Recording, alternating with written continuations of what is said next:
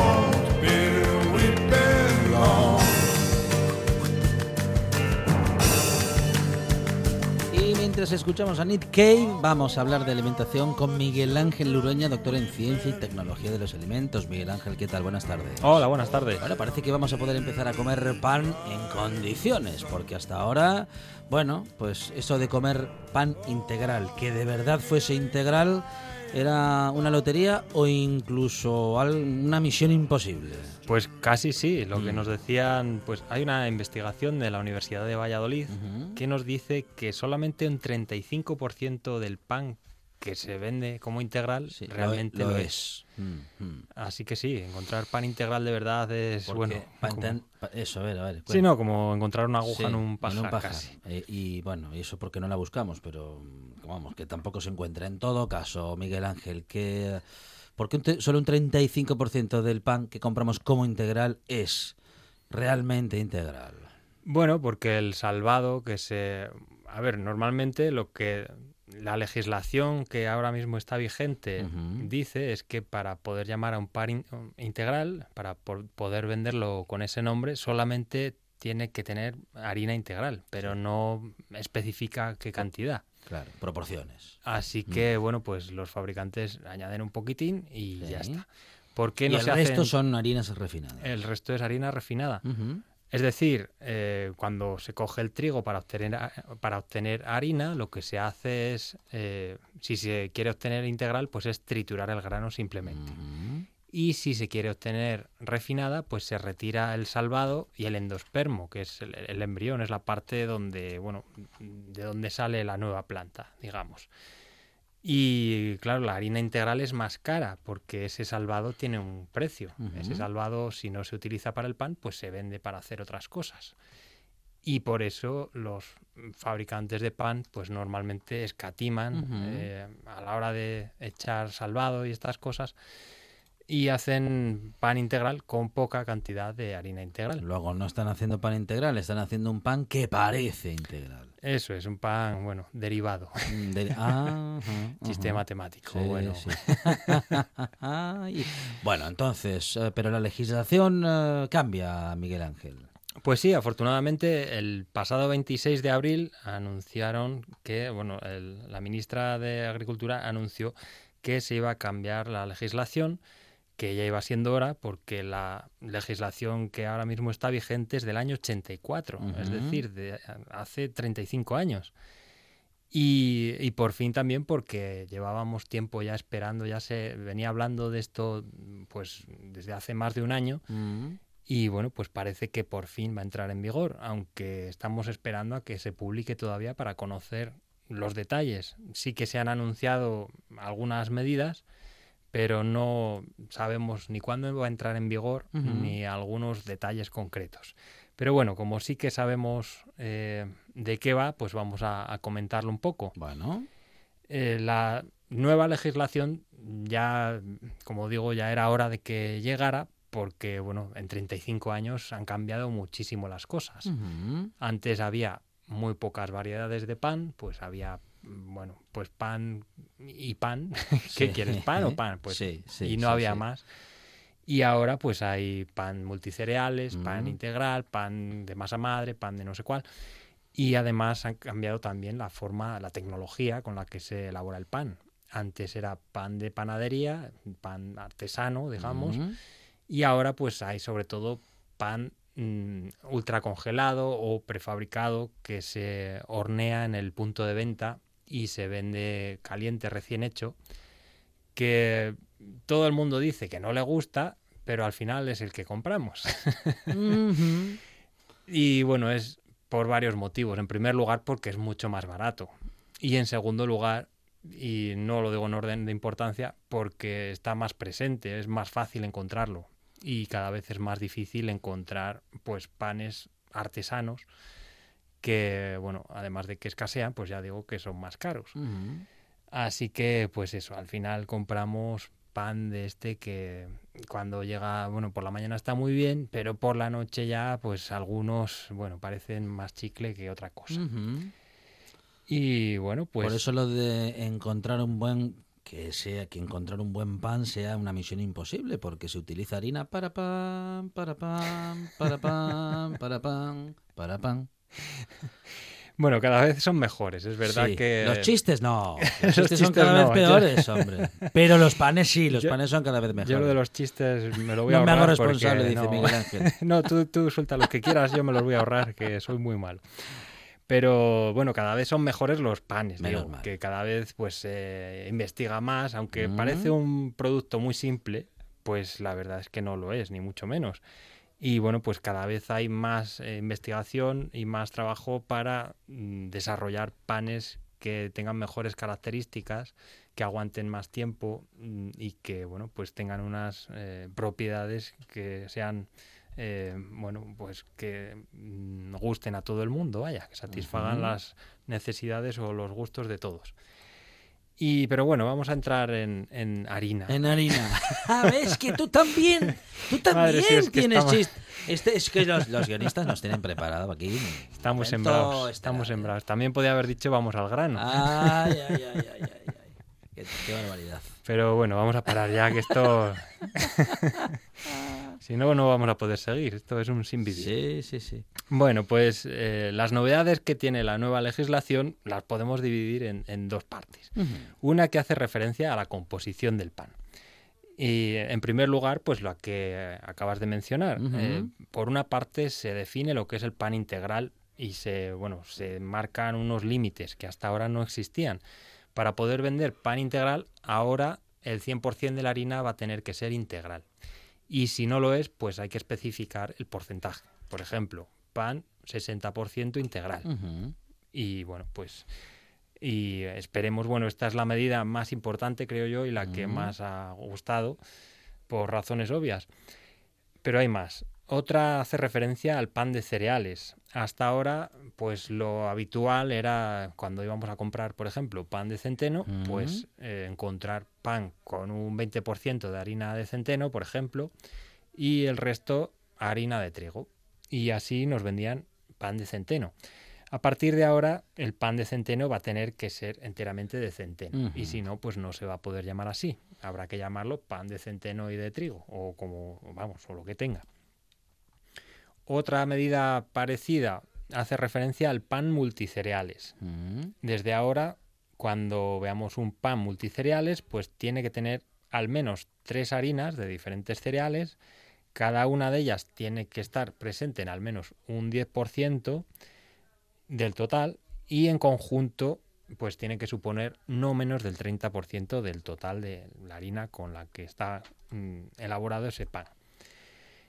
Y por último, en lo que se refiere a los ingredientes mayoritarios, bueno, más o menos, la masa madre, que la ahora se ha puesto muy de moda. Vamos a hablar de lo que es la masa madre también, si quieres, Miguel Ángel, o si nos da tiempo. Sí, pues bueno. Porque ahora hay mucho producto que promete estar hecho a partir de masa madre, y en algunos casos nos parece difícil que eso sea cierto.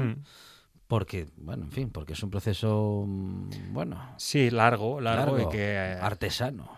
Que requiere un tiempo y, claro, en panes, digamos, industriales, pues no se puede... Bueno, no hay tiempo normalmente para desarrollar todo el proceso. Y entonces, en la nueva legislación se va a definir lo que es la masa madre, porque hasta ahora no había una definición legal. Y, bueno, pues se va a entender por masa madre la masa activa compuesta por harina y agua sometida a una fermentación acidificante. Vamos, que es harina con bacterias y levaduras y agua. Y lo que se hace es pues dejarlo fermentar durante varias horas, durante muchas horas. Y, bueno, contiene bacterias acidolácticas, es decir, pues bacterias con las que se puede hacer, por ejemplo, yogur o embutidos. Y levaduras, pero levaduras salvajes. Levaduras salvajes no es que tengan taparrabos, es que son levaduras que no han sido, bueno, que no son de cultivos, que no son cepas específicas, sino que, bueno, ahí crece, pues las levaduras que crezcan. Y bueno, pues esto da unas características particulares al pan. Pues son panes con un sabor peculiar, más ácidos. Y bueno, con unas características diferentes. ¿Qué fraude existe hoy en día con lo de la masa madre? Pues que en lugar de dejar fermentar ahí la harina y el agua, o sea, mezclamos agua y harina y de la dejamos fermentar, que es el proceso normal, pues lo que se hace es añadir, bueno, pues sustancias o compuestos que aceleren el proceso. Por ejemplo, yogur o levaduras, cepas cultivadas de levaduras. Y así se acelera el proceso. Lo que nos dicen los estudios es que el 75% de los panes que hoy se venden como masa madre realmente no se podrían calificar así, porque se han elaborado con este proceso que digo, pues de acelerar, añadir acelerantes para, bueno, desarrollar la masa madre de forma más rápida. Otra novedad de la legislación: se va a limitar la sal, la cantidad de sal. Que esto es la primera vez que aparece en una legislación, el poner una limitación para sustancias como la sal o el azúcar. Hasta ahora el fabricante tiene libertad para añadir lo que considere oportuno. A partir de ahora, pues se va a limitar, como digo, la sal. Lo que pasa es que no conocemos los detalles, no sabemos cuál es la cantidad que se va a establecer como límite máximo. Esto tiene un objetivo y es reducir el consumo de sal, que en España ahora mismo es tremendo. La Organización Mundial de la Salud recomienda no superar los 5 gramos diarios de sal, el consumo de 5 gramos diarios de sal, y en España comemos 10 gramos, es decir, duplicamos la cantidad máxima recomendada. Y esto, pues como todo el mundo sabe, puede generar, bueno, está relacionado con enfermedades cardiovasculares, hipertensión y estas cosas. La cantidad de sal del pan ya se redujo entre los años 2004 y 2008, pues se firmó un convenio entre los productores de pan para tratar de reducir la cantidad de sal. Y se consiguió reducir de 2,2 gramos que se utilizaba antes a 1,63 gramos por cada 100 gramos de harina que se utiliza ahora más o menos. Y bueno, como digo, con la nueva legislación pues se pretende reducir todavía más ese consumo, que no es, o sea, esa cantidad, que no es, bueno, exageradamente alta. Normalmente se considera que una cantidad alta de sal es a partir de 1,25 gramos de sal por cada 100 gramos de alimento. Ahora tiene, recordemos, 1,6. No es exageradamente alto, pero el pan es un alimento de consumo diario. Entonces, pues eso va sumando y al final, bueno. Pues hasta aquí la legislación en lo que respecta a la composición del pan. También se introducen novedades en lo que se refiere a la elaboración. En primer lugar, pues se va a definir lo que es la elaboración artesana. Ahora podemos ver pan artesano, así, bueno, lo de la palabra artesano, tradicional, casero, natural, estas palabras que nos suenan tan bien, pues realmente no significan nada porque no están definidas en la legislación. Se utilizan o lo utilizan muchos fabricantes porque las asociamos a valores positivos, pues pensamos que si es natural va a ser mejor, o que si es tradicional, casero o artesanal va a ser mejor, y no siempre tiene por qué ser así. En este caso, pues sí se va a definir elaboración artesana como, bueno, pues que un pan, para poderlo llamar así, pues en la fabricación tiene que primar el factor humano por encima del mecánico. Esto, bueno, pues favorece a las pequeñas empresas, lógicamente, que no tienen medios para automatizar el proceso. Uh-huh. Y además, pues, pues también hay diferencias entre un pan artesano, en este caso, entre un pan artesano y un pan industrial, porque normalmente se elaboran de forma diferente. No solo porque en uno intervenga la mano del ser humano y en otra participen más las máquinas, uh-huh, sino porque el proceso es diferente. La fermentación es más lenta en el artesano normalmente. En el industrial, pues a veces se utilizan masas ultracongeladas. Y acelerantes también, ¿no? También. Para acelerar el proceso, vamos. Sí, aunque bueno, eso ya, los ingredientes, eso ya depende no tanto de si es artesano o industrial, sino de la elección del fabricante. Sí, es verdad que normalmente el pan industrial, entre comillas, pues tiene más mejorantes, sustancias para mejorar las características del pan, que eso a veces también nos da mucho miedo, porque circulan bulos por ahí de que si no sé qué sustancia te va a matar. Pues todas las sustancias que se utilizan para hacer el pan son perfectamente seguras en las dosis a las que se utilizan, no tenemos nada que temer. Y se utilizan precisamente pues para mejorar esas características, para alargar la vida útil, para que no esté correoso cuando llega la noche o pues estas cosas. Otra cuestión que se define es pan de leña o pan de horno de leña, que ahora se pone también un poco de forma arbitraria, sí, y desde ahora pues solo se va a poder poner en los panes que se elaboren lógicamente en horno de leña o que se cuezan con leña, que es lógico y normal, pero hasta ahora no se hace así o no se hacía así. Otra definición, se va a definir pan común, dentro de la definición del pan común, que hasta ahora era pan elaborado con harina, agua y sal y estas cosas y mejorantes panarios, pues ahora se incluyen dentro de esa definición otros tipos de pan, como el pan integral o el pan bajo en sal. ¿Qué implicaciones tiene esto? Pues que se va a reducir el IVA en esos tipos de pan. Uh-huh. Antes era del 10%, ahora es del 4%, ahora será del 4%. Esto fue un poco polémico porque esta nueva legislación se anunció el viernes antes de las elecciones, antes del domingo, el pasado domingo de las elecciones, y se decía en algunos medios que era una medida electoralista para conseguir votos. Bueno, yo no sé si es así o no tengo elementos para ello, pero vamos, que en este sentido del IVA es un poco absurdo, porque si hacemos cuentas, si por ejemplo imaginamos que compramos todos los días el pan y el pan nos cuesta 1 euro, pues con esta bajada del IVA nos ahorraríamos 22 euros al año, que no sé si condiciona el voto, pero vamos, yo diría que no. No debería.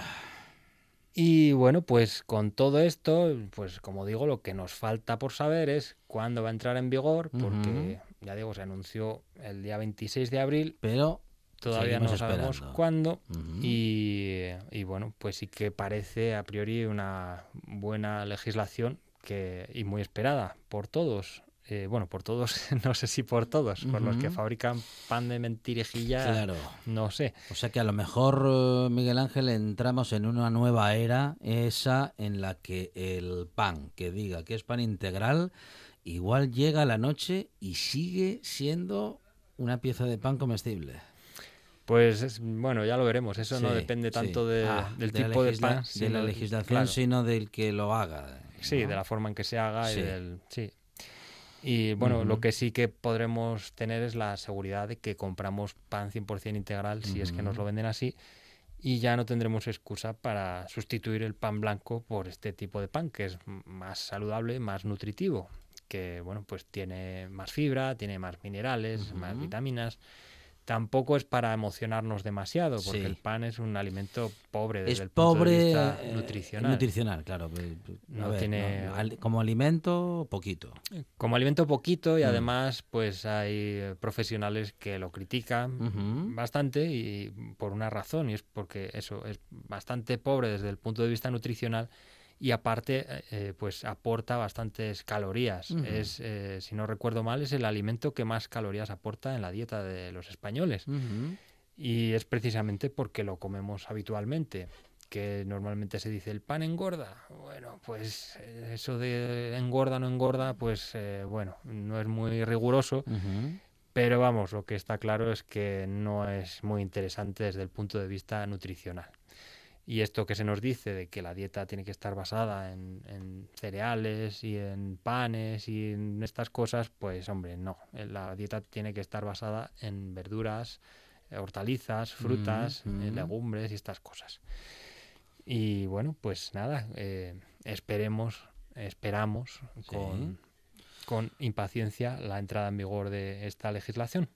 Muy bien, pues a la espera de que la legislación que va a asegurarnos con mayores garantías de que el pan que dice integral cuando lo adquirimos en la panadería o en las grandes superficies lo sea realmente, quedamos a la espera pues de que esto suceda y se concrete, y en todo caso la próxima semana, Miguel Ángel, porque ahora tenemos poquito tiempo, si acaso podríamos adelantar algo y la semana que viene acabar de desarrollarlo, porque ha habido un brote de triquinosis en Ciudad Real y Madrid por consumo de carne de cerdo sacrificado de forma clandestina, bueno, de manera casera en todo caso. Digo clandestina porque, bueno, no ha sido ni un matadero, ni, en fin, ha sido una explotación privada y ha sido, bueno, puertas adentro.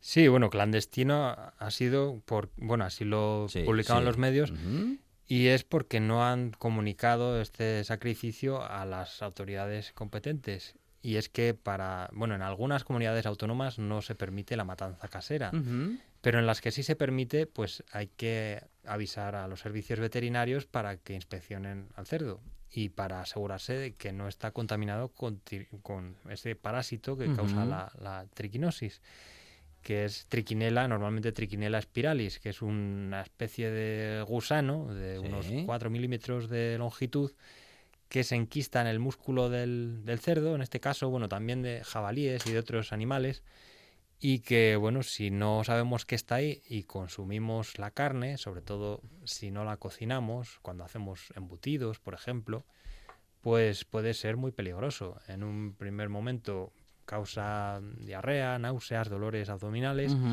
y si no se trata a tiempo, pues, bueno, pues puede invadir los músculos y otros órganos vitales como el cerebro, el corazón, los pulmones, y puede, bueno, puede acabar con la vida de la persona afectada. Así que, bueno, pocas bromas con esto. Entonces, bueno, pues lo que hay que hacer es eso, avisar a los servicios veterinarios, sobre todo tener precaución con la carne de caza, con la carne de jabalí, que aquí en Asturias es bastante común. Y, bueno, cuando... Eso, si cazamos jabalíes, pues no debemos eviscerarlos en el monte y lanzar las vísceras y dejarlas por ahí tiradas, porque si el animal está contaminado, pues esos parásitos se pueden diseminar y acabar contaminando otros animales. Y bueno, pues eso, hay que avisar a los servicios veterinarios para inspeccionar el animal y tener precaución. Es Miguel Ángel Lurueña y ha estado con nosotros hablando de alimentación en esta buena tarde. Una tarde más. La próxima semana, más y buenos y mejores alimentos. Miguel Ángel, muchas gracias. Iremos preparando chistes. A fuego lento. Gracias. Ahora en RPA puedes rebobinar cuando quieras. Rebobinar cuando quieras. Accede a www.rtpa.es y disfruta del servicio a la carta de RPA.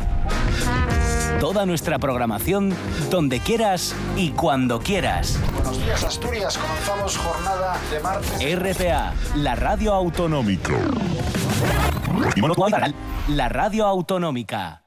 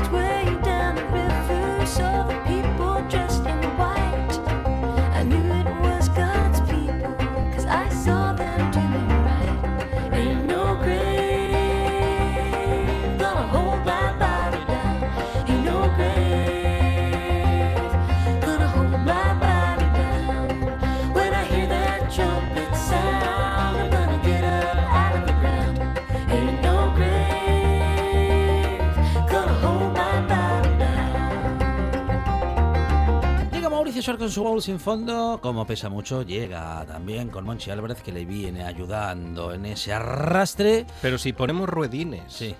Tenemos ruedines. Pero no funciona, nada que arrastrar. Esas ruedas están todas... Funcionan de maravilla, están Fonseca. Llenas de pelos de perro. Mauricio Schwartz, ¿qué tal? Buenas tardes. Funcionan divinamente, llenas de pelos de perro, como las de mi silla, por claro, cierto. Sí, sí, sí. Todo hay que decirlo. Todo hay que decirlo.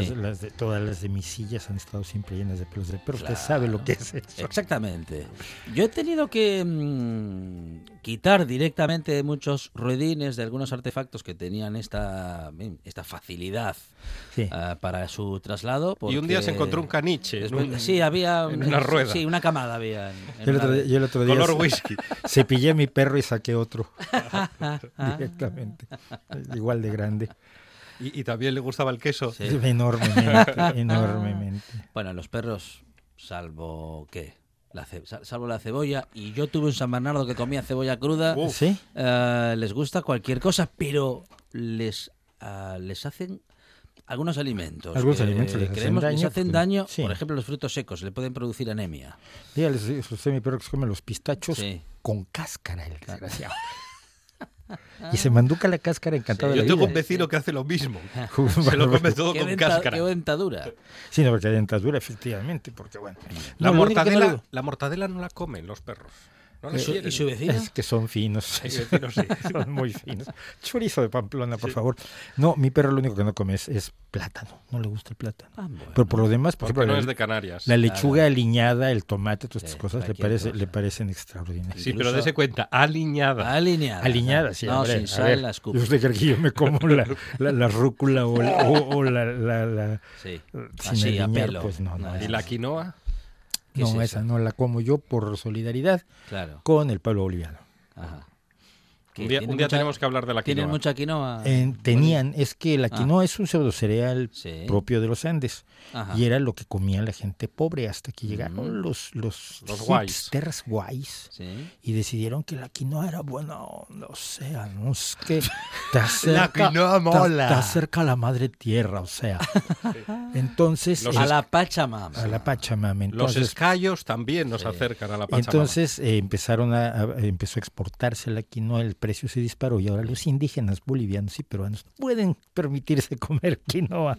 No pueden. No, claro, es carísima, no pueden. Es para hipsters. Claro. Es cosa para hipsters que usted compra en la sección de bioeco, donde ya tienen esas cajas que parecen de madera y están hechas de plástico. ¿Y ahora qué hacen? ¿Plantan vacas para...? No, comen otras cosas, sí. Comen maíz. Más barato comer carne ahora. Comen maíz y otros cereales que sí, aún... porque no han entrado en la modita, en esta modita tremenda.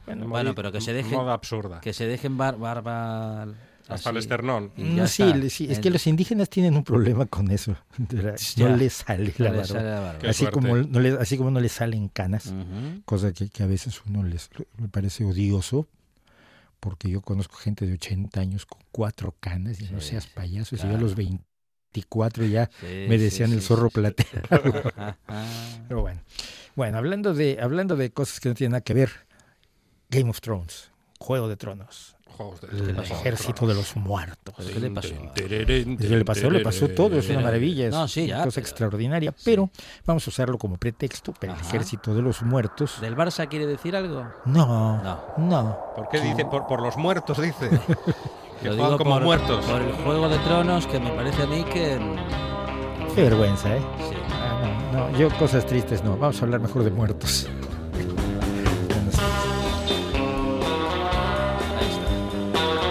Por cierto, un detalle interesante para la gente de la música: Game of Thrones fue compuesto en guitarra, originalmente en guitarra acústica con cuerdas de nylon, que es como compone el compositor de toda la música de Juego de Tronos, que también va haciendo los temas de los distintos personajes, de las distintas temporadas y tal. Pero uno de los elementos clave de Juego de Tronos hasta este momento, hasta ahora, no sé si puedo hacer spoilers, es muy mal rollo hacer spoilers. No haga, que nos matan. Bueno, pero todo el mundo está consciente de que existe el ejército de los muertos que comanda el Rey de la Noche y los White Walkers. Bien, pues a lo largo de la historia el ser humano siempre ha tenido miedo a ese control mental, a que te controle otra voluntad por encima de ti. Está el mito de los zombies de Haití, donde la gente pues se suponía que se moría y luego revivía, o no había muerto, pero parecía que se moría, pero su voluntad quedaba anulada y entonces hacían todo lo que ordenara el babalao. ¿Babalao se llamaban los...? Creo que sí. El babalao, el brujo vudú, pues. Y entonces hemos tenido siempre miedo a eso. Es famosísima, sobre todo por la extraordinaria interpretación en cine de un hombre cuyo nombre acabo de olvidar, por supuesto, de Svengali, de la novela Trilby de George du Maurier, donde el hipnotista Svengali domina a una joven cantante.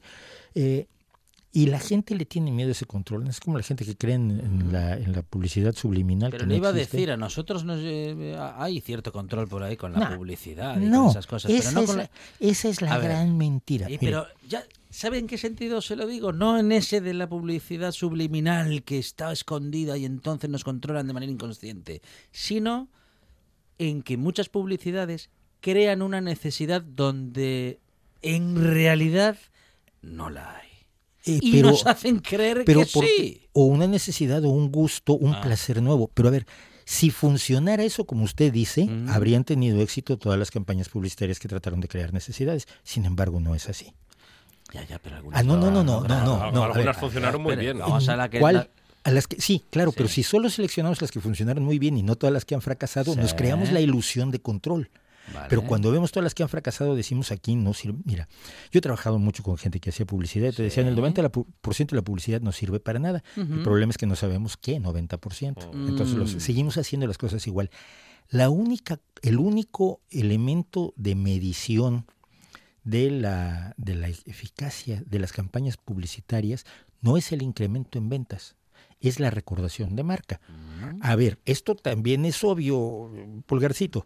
A ver. Si te repiten 80,000 veces la marca chififlitos fritos, y ves chififlitos fritos en todos lados, y un mes después te preguntan si reconoces la marca chififlitos, y dices, si ya me tenías tal la montera, vale.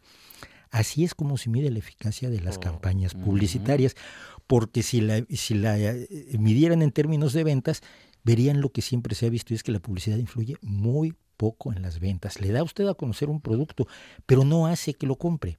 La importancia de la repetición, Fonseca, como en la radio, la buena tarde. Sí, por ejemplo. Pero si tuviera el éxito de la publicidad que la gente le atribuye, habría un solo producto. Claro. Tenemos publicidad que compite y sin embargo nosotros elegimos no por la publicidad, sino elegimos por otros elementos. La publicidad siempre se parece de los mismos productos. Hemos creado este mito que nace de la publicidad subliminal de los persuasores ocultos, o como se llamaban, no me acuerdo cómo se llamaban en español, de Hidden Persuaders, de Vance Packard, y luego la manufactura del consenso, que tampoco sé cómo se llama en español, de Noam Chomsky. Y entonces creemos que nos manipulan. Y la pregunta es, pues entonces, ¿cómo no manipularon a Chomsky, a Vance Packard? ¿Cómo no manipulan a los que lo estudian? Ah, porque son seres superiores, porque finalmente ese es el mensaje que te dan. Nosotros somos muy guay y a nosotros no nos manipula la publicidad porque somos mentes superiores. Pero tú, que eres chusma, perrada, pelusa...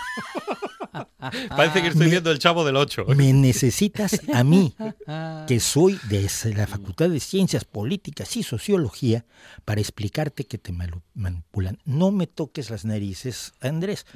Es decir, los estudios reales que tenemos sobre la eficacia de la publicidad nos dicen que es muy poco eficaz. Ciencias políticas. Es mucho más eficaz un producto bueno. Y mire usted, cuando tiene usted un producto que pierde eficacia, ya puede usted meterle toda la publicidad atrás. ¿Se acuerda usted de Nokia? Sí.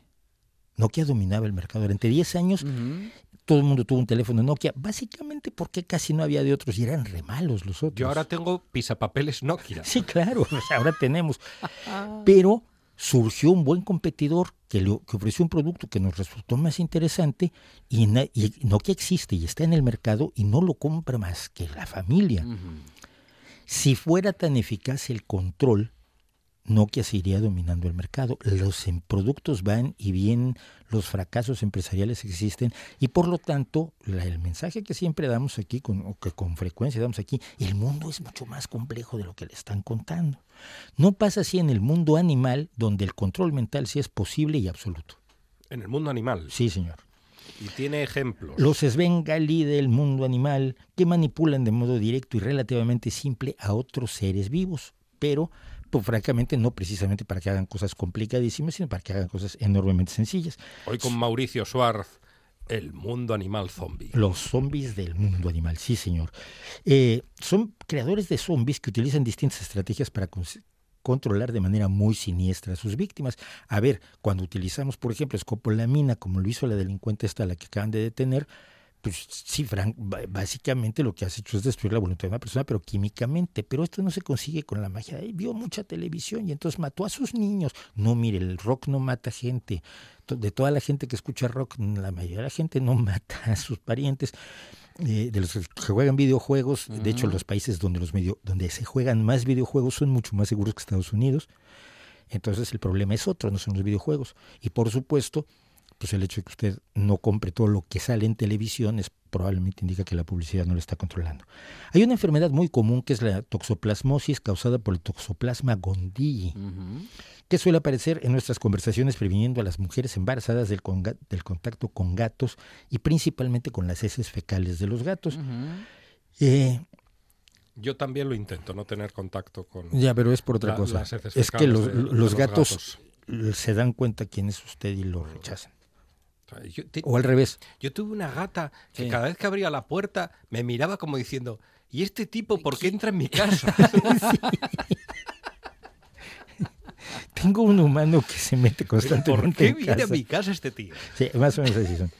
Pero incluso cuando se les dice a las mujeres embarazadas cuidado al cambiar el arenero de los gatos por el riesgo de infectarse con este parásito que ataca a muchos animales de sangre caliente, pero que a los gatos los ataca además sin signos externos que nos permitan advertir que tiene problemas de toxoplasmosis, pero en caso de infección de una madre gestante, el feto puede morir en el seno materno o, si sobrevive, sufrir déficits neurológicos y neurocognitivos graves. Y este parásito suele encontrarse en las heces del gato precisamente porque el gato es el anfitrión del toxoplasma. Ahí es, en su organismo el parásito se puede reproducir. La gran pregunta es cómo llega a un gato. Tienen que mejorar los invitados. Tienen que mejorar los invitados. Sí, pero ¿cómo llega originalmente la toxoplasmosis al gato? Y la respuesta más obvia es a través de los ratones. Ah, ¿no lo crearon en un laboratorio malvado para acabar con la humanidad? Tampoco. Ah, vale. Pero aquí el problema pues era buena la historia. Los ratones. Para un superhéroe, sí. Los ratones zombies.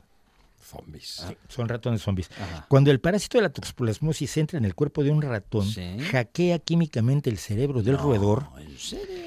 Para provocar lo que los científicos han llamado, ajá, el síndrome de la atracción fatal, no, aprovechando la película. Ah, sí, sí, sí. ¿Y entonces, qué le hacen creer? Que liberan una serie de sustancias. Michael Douglas es un ratón, en realidad. algo hay allí. Liberan una sustancia o mezcla de sustancias que aún no se han podido identificar, pero que provocan algo que es perfectamente observable. Los ratones dejan de tenerle miedo al gato. Mm. Los ratones infectados de toxoplasmosis, ajá, se vuelven valientes ante el gato. Son como el Liverpool. Haga usted de cuenta, claro, sí. El toxoplasma provoca, pues, que los ratones dejen de sentir miedo ante un indicador que es muy importante para los ratones, no te acerques por ahí, que es el olor de la orina del gato. Uh-huh. Si huelen una orina fresca de un gato, dicen, por aquí hay alguien que me ve a mí como buffet libre, claro, no hay que acercarse. Pero se vuelven más audaces y su velocidad de reacción se ralentiza, por lo tanto es mucho más fácil que pasen al menú. Qué olor endemoniado el de la orina. El del pis de gato es aterrador. Y si te odian mucho, te mean la ropa. Y entonces el gato tiene más, el ratón es mucho más fácil que sea atrapado y comido por un gato. No es como el caso del otro día, un video viral que anda por allí de un gato que cruza la calle, se va sobre una rata y la rata se voltea y dice, ¿qué? Y la rata empieza a perseguir al gato como dos calles, y a veces oye las carcajadas del que los va filmando, ¿no? Porque la rata se le pone directamente brava al gato de una manera excepcional. Pero no es este caso. Hay otro parásito que también controla a sus víctimas, que es el Myrmeconema Neotropicum. Uh-huh. ¿Por qué hacen eso? ¿Por qué no los llaman Pepito? ¿Y por qué en inglés? Esto todo es culpa de Linneo, del que hablaremos un día, el que inició la clasificación de los seres vivos y los puso en latín, y desde entonces pues así nos pasa todo esto. El Myrmeconema neotropicum es el nombre científico de un gusano redondo parásito que hace un efecto similar, pero aún más pronunciado en las hormigas, en una especie de hormigas. Uh-huh. El color de las hormigas lo que hace es permitirles confundirse con su entorno. Pero cuando se infectan con los huevos de este gusano y estos se desarrollan hasta reproducirse, el abdomen de las hormigas se hincha y adquiere un brillante color rojo, con lo cual está llamando la atención de los depredadores, claro, de los que quería esconderse. Esto los pone al alcance de aves que confunden su abdomen con una baya roja, de las que suelen alimentarse, se comen a las hormigas, y los parásitos ponen sus huevos en el interior del ave, que los dispersa con sus heces para ser nuevamente comidos por las hormigas. Qué inteligente el gusano. En realidad, ojalá. Qué hábil. No hay ni inteligencia y habilidad. Claro, es ese mecanismo ciego de la variación natural, donde se va quedando lo que sirve porque sirve, pero no porque haya un diseño inteligente. Ahora, me parece difícil encontrarle utilidad a un gusano que es una bacteria que se propaga por ahí. Ya, pero al gusano eso no le tiene muy sin cuidado. Claro. Dice, Alejandro dijo, pues mira, ¿y quién es ese? Es lo bueno del gusano. No le importa nada. No. Es un ser desinformado. Da igual lo que hable. Sí, es un ser libérrimo. Claro. Y no escucha la radio, es importante. Oh, qué mal. Claro. Por eso es un gusano. Gusano, asqueroso. Pero no es el único. Hay un gusano plano que pone sus huevos en el aparato digestivo de un ave, que luego los deposita en el agua con sus peces. Las larvas son comidas por unos pequeños crustáceos que usted ha visto, quizás así como plancton, los copépodos, que a su vez son el alimento de pequeños peces espinosos. Los copépodos. Son los que escuchan la cope. No, son los que parecen no, escuchan la cope gambitas. Con los pies. Copépodos. Okay.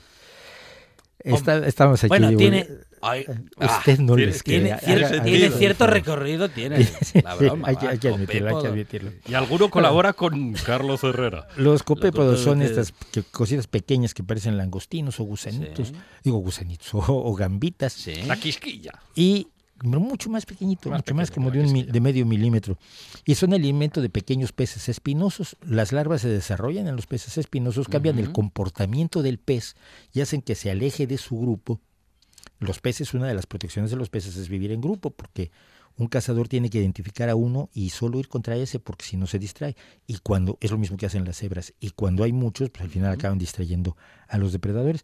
Pero estos peces se empiezan a apartar de su grupo, buscan aguas cálidas más propias para que el gusano crezca, y entonces el pez sea comido por el ave y cerrando el ciclo y reiniciando el ciclo.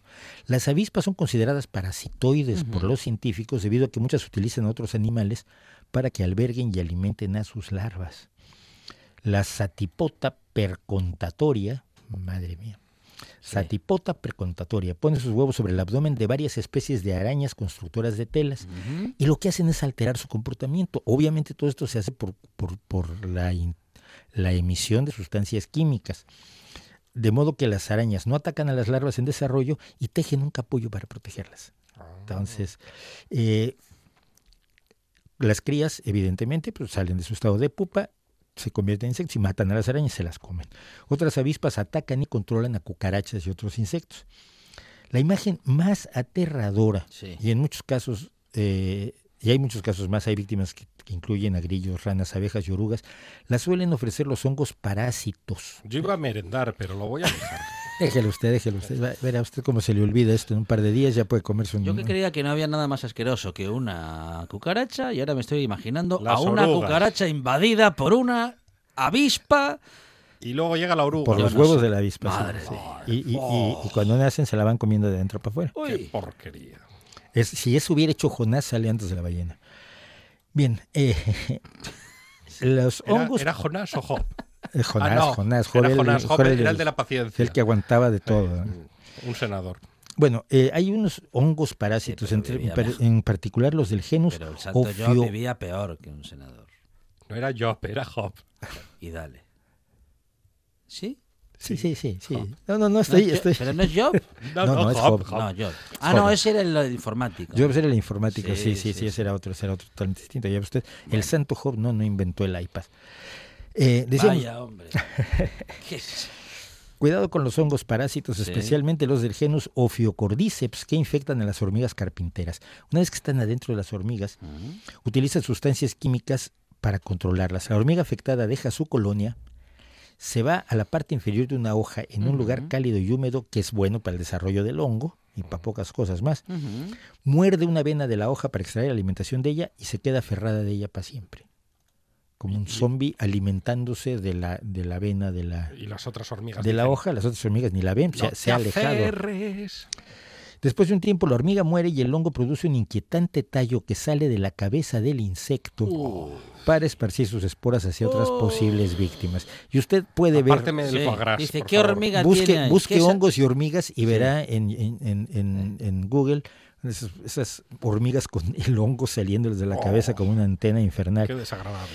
Si usted cree que los muertos de Juego de Tronos son heavies, esto es mejor aún. Más allá de provocarnos incomodidad y especulaciones un tanto cinematográficas, estos casos son un excelente laboratorio para comprender las relaciones entre la química y el comportamiento, que no solo determinan lo que hacemos, sino lo que somos. Usted se le cambia en la química y cambia su comportamiento. Y si usted dice que no, acuérdese cómo se puso el otro sábado en el bar. Cambia su química, le adiciona usted etanol, pero se acuerda que, y usted de pronto que provocó a mi vecino del se quinto, convierte en un Don Juan, o quiere bronca con todo el mundo, o quiere mucho a todo el mundo, eres mi hermano. Todo eso es comportamiento condicionado por la química, igual que le hacen las drogas. O sea que a los políticos en campaña algo les invade.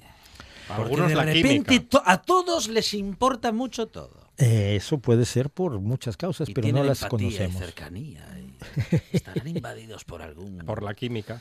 Por la química, efectivamente. Algún, no sé, alguna sustancia. Parásito externo. ¿Qué tanto nos pasa? Es una pregunta buena. ¿Qué tanto nos pasa a nosotros? Hay estudios que dicen que, por ejemplo, la infección con toxoplasmosis sí está relacionada con algunas alteraciones del comportamiento en humanos.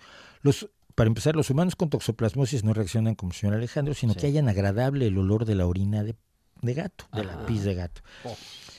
Y al parecer algunos tienden a disfrutar más el peligro. Es de esta gente que es adicta a la adrenalina. No adicta, que le gusta mucho la adrenalina. Todo lo que nos gusta le llamamos adicción, eso es un error.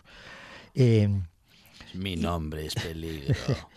Les gustan, son menos cuidadosos en acciones incluso comunes como conducir en carretera. Hay que subrayar que esto es una correlación, no se ha podido comprobar que efectivamente el tener una infección de toxoplasmosis lo convierta en un peligro en las carreteras, pero hay que estudiarlo. O simplemente podría ser que las personas más irresponsables o dadas al peligro sean más propensas a sufrir infecciones por toxoplasma, y entonces la causalidad se invierte. Esto es algo que nos pasa con frecuencia en ciencia, que dos cosas que ocurren concomitantemente, no forzosamente una causa a la otra, aunque el sentido común nos diga las cosas que nos dice el sentido común, que como sabemos siempre se equivoca. Por ejemplo, cogí frío esta tarde, me resfrié esta noche. Sí. Ese es un excelente ejemplo, lo hemos comentado aquí. Sí. Uno se da cuenta de los cambios de temperatura mucho más cuando está incubando una gripe. Uh-huh. Entonces, el mismo cambio de temperatura que hace 2 días le tenía usted totalmente sin cuidado, esta tarde lo percibe. Cuando la gripe se desarrolla, dice, pues fue por el cambio de y no, en realidad fue la fiebre la que hizo que usted fuera más sensible a los cambios de temperatura, probablemente porque incluso ya estaba sufriendo alguna pequeño aumento en su temperatura corporal. Todo, como quiera que sea, todo esto sirve para recordarnos, aparte de hacer pasar mal el rato, como por ejemplo aquí al compañero Monchi, que está pensando en hongos invasores de hormigas. En la cabeza de la hormiga con el hongo. Somos producto de nuestro entorno y de nuestra química, e incluso en cuanto a nuestras emociones y comportamientos, y esto siempre es bueno recordarlo, porque eso influye muchas veces más en nosotros que las conspiraciones que nos inventan personas que nos vienen a salvar de nosotros mismos, y que hay que tener mucho cuidado con ellos, digo yo. Que hay una lista interminable de salvadores.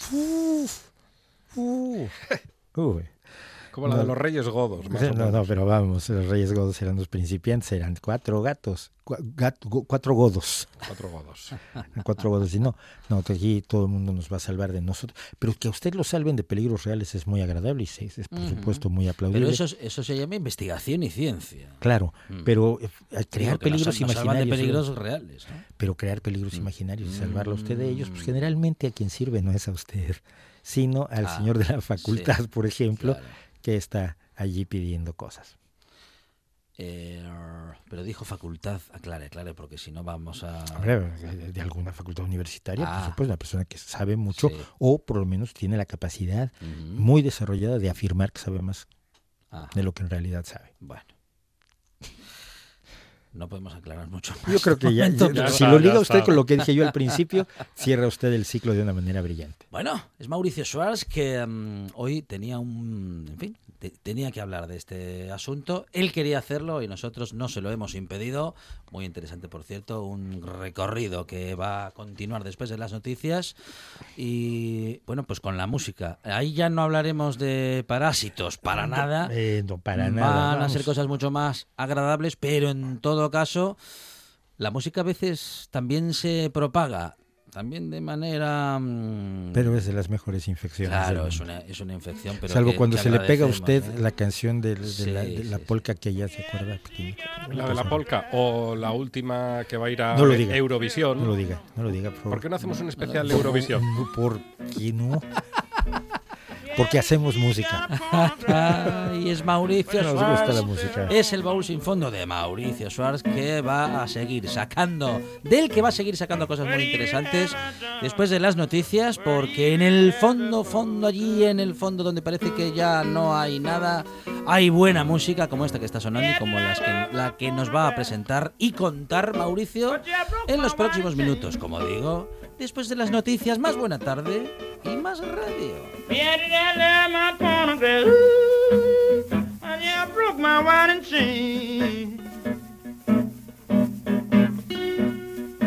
And you've taken my loving and give it to your